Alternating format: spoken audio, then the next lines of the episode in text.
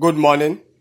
Welcome to today's Open Heavens Daily Devotional. Today, Sunday, second day of August 2020. The theme of our Open Heavens this morning is Behold, He cometh. Behold, He cometh. And our memory verse is taken from Revelation chapter 1, verse 7. Revelation chapter 1, verse 7. And it says, Behold, He cometh with clouds, and every eye shall see Him and they also which pierced him, all kindreds of the earth, shall wail because of him. Even so, Amen. Revelation chapter 1, verse 7. Behold, he cometh with clouds, and every eye shall see him, and they also which pierced him, and all kindreds of the earth shall wail because of him. Even so, Amen. Revelation 1 7.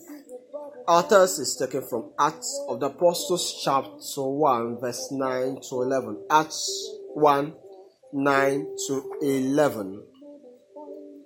And when they have spoke, he has spoken these things while they behold, beheld. He was taken up, and a cloud received him out of the sight.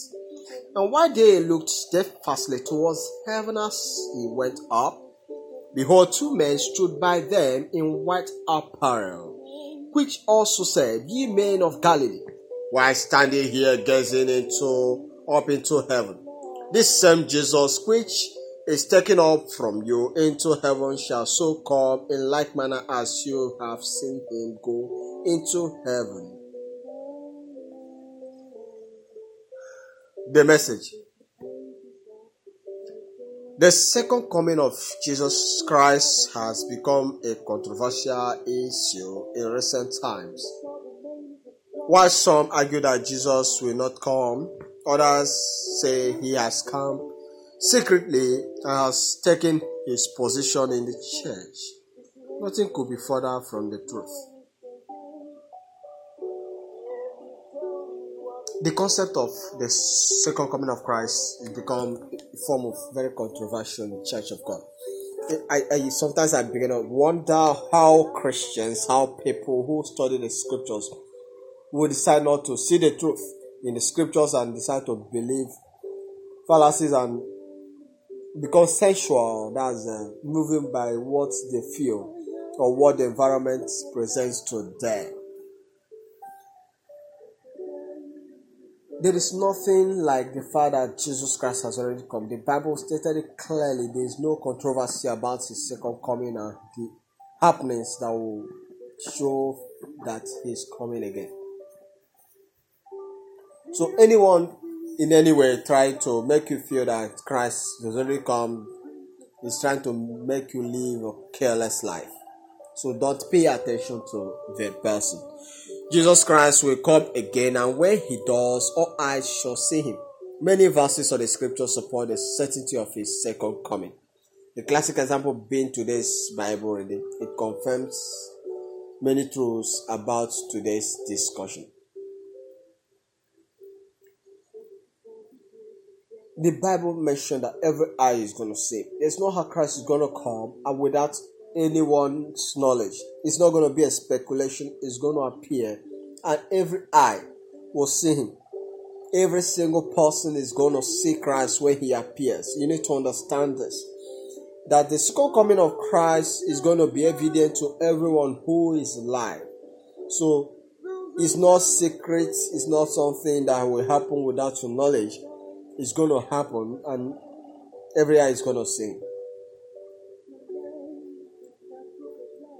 I don't want to go into the teaching of in-depth teaching about the second coming, the rapture, and the rest of it. But you need to understand that the rapture occurs before the second coming of Christ. But the second coming of Christ is going to happen, and everyone is going to see him. Jesus went into heaven publicly in the full way view of his disciples.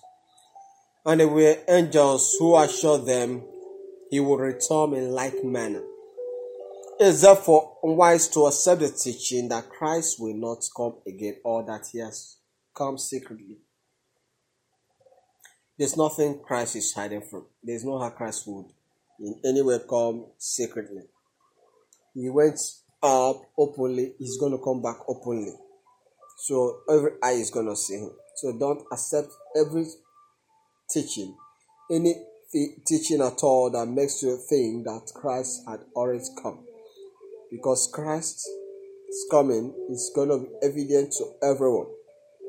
So don't accept it. He had not come and he's still coming. Anybody tell you that it's not going to come, once you, I already said it, once you live a very careless life so that you will miss the second coming.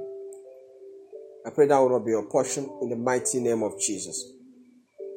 He will return with clouds, and every eye, including those of the people who crucified him, shall see.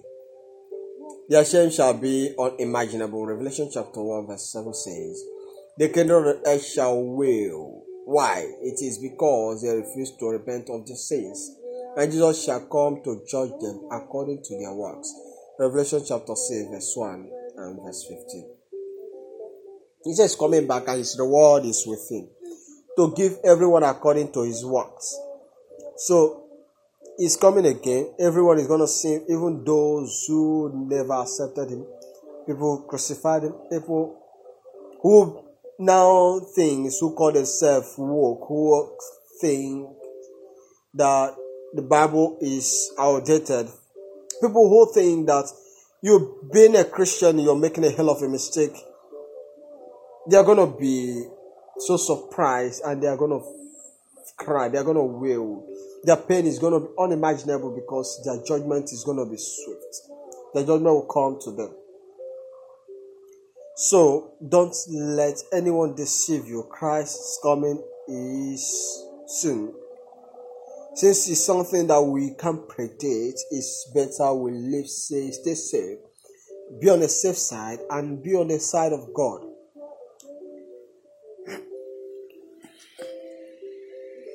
For the great day of his wrath is come, and who shall be able to stand? Revelation chapter 6, verse 17. Who shall be able to stand? Only those who have accepted the Lamb, who would be the judge as their personal Lord and Savior, shall be able to stand. Only those who have confessed their sins, accepted the love of God as demonstrated in the gift of His only begotten Son, shall be able to stand. John chapter 3, 16 to 18. The great day of God's wrath is gonna come. And he said, Who will be able to stand? Who's gonna be able to bear? Is only those who are not gonna be punished at this time, those who have accepted Jesus Christ as the Lord and personal Savior, who accepted the gift of love of God through Christ. They, were, are the ones who are, gonna, who are not gonna be afraid of his coming, who will be able to stand at his appearing. Because he said we will be, we will sit beside him and we will judge the earth with him. Behold, Jesus is coming sooner than we may expect it. Jesus Christ is coming, whether you believe it or not, sooner than you may expect. He could come now. He could come while you're listening to this particular message. The question will be Are you ready? Are you ready? Are you ready? Are you prepared? Are you prepared for his second coming? Are you prepared for his appearance? Remember, he's not coming as a lamb again, but as a righteous judge. He's not coming to take away any sin that paid for sin once and for all. The Bible recorded in Hebrews that the high priest who enters into the temples year in and year out atoning for sins that are not even with the blood of bulls that cannot able to wash their sins. But Jesus Christ once entered the temple with his own blood and made atonement for our sins forever. So he's not coming to repeat that atonement because it's that particular sacrifice stands as long as he has not come again. And anyone who has accepted Jesus Christ as Lord and personal Savior can access the blood of Jesus Christ, access forgiveness, access, access repentance for his soul. Anyone has access. There is a song I always I like this song so much. It's a very mysterious song, though quite funny, but I love this song. I heard a song where he said, it's nobody's fault but mine. If I die and my soul be lost, it's nobody's fault but mine. It's nobody's fault but mine. It's nobody's fault but mine. And if I die and my soul be lost, it's nobody's fault but mine. So it's nobody's fault but yours. If you die and your soul is lost, it's no one's fault because Jesus Christ has made a provision for it. The blood of Jesus is available. You can use it if you choose. It's nobody's fault but yours if you die and your soul is lost. It's nobody's fault but yours because the Holy Spirit is close by for you to use Him in times of need. He said we should come boldly into the throne of great mercy and grace to help any time of need. So it's nobody's fault but yours if you will not access this free gift. The free gift of God that is made available to you. It's nobody's fault but yours. God is admonishing you now. If you've not accepted Jesus Christ as your Lord and personal Savior, repent and be transformed into His righteousness. If you are yet to do so, repent now and get a transformation. Access the blood of Jesus Christ that's made available for your redemption. It's nobody's fault but yours if you die and your soul is lost. It's nobody's fault if Christ comes again and he finds you wanting. It's nobody's fault but yours. And if you have accepted him as your Lord and Savior, ask for the grace to hold on faithfully to the end. Ask for that grace to hold on faithfully to the end because it's only them who endure to the end will receive their reward. The Bible said in see First Timothy now, he said, "They that run, run it not all, but it's only one that obtains a crown." He said, "Run in such a way that you will obtain the crown." It's the people that finish the race that will obtain a prize. I pray God will help us that we will not miss it. In the mighty name of Jesus. Let's bow our hearts even as we talk to God this morning. And say, Father, please prepare me for the second coming of your Son and my Savior through the Holy Spirit. In the mighty name of Jesus, let's begin to talk to God and say, Father, please prepare my heart.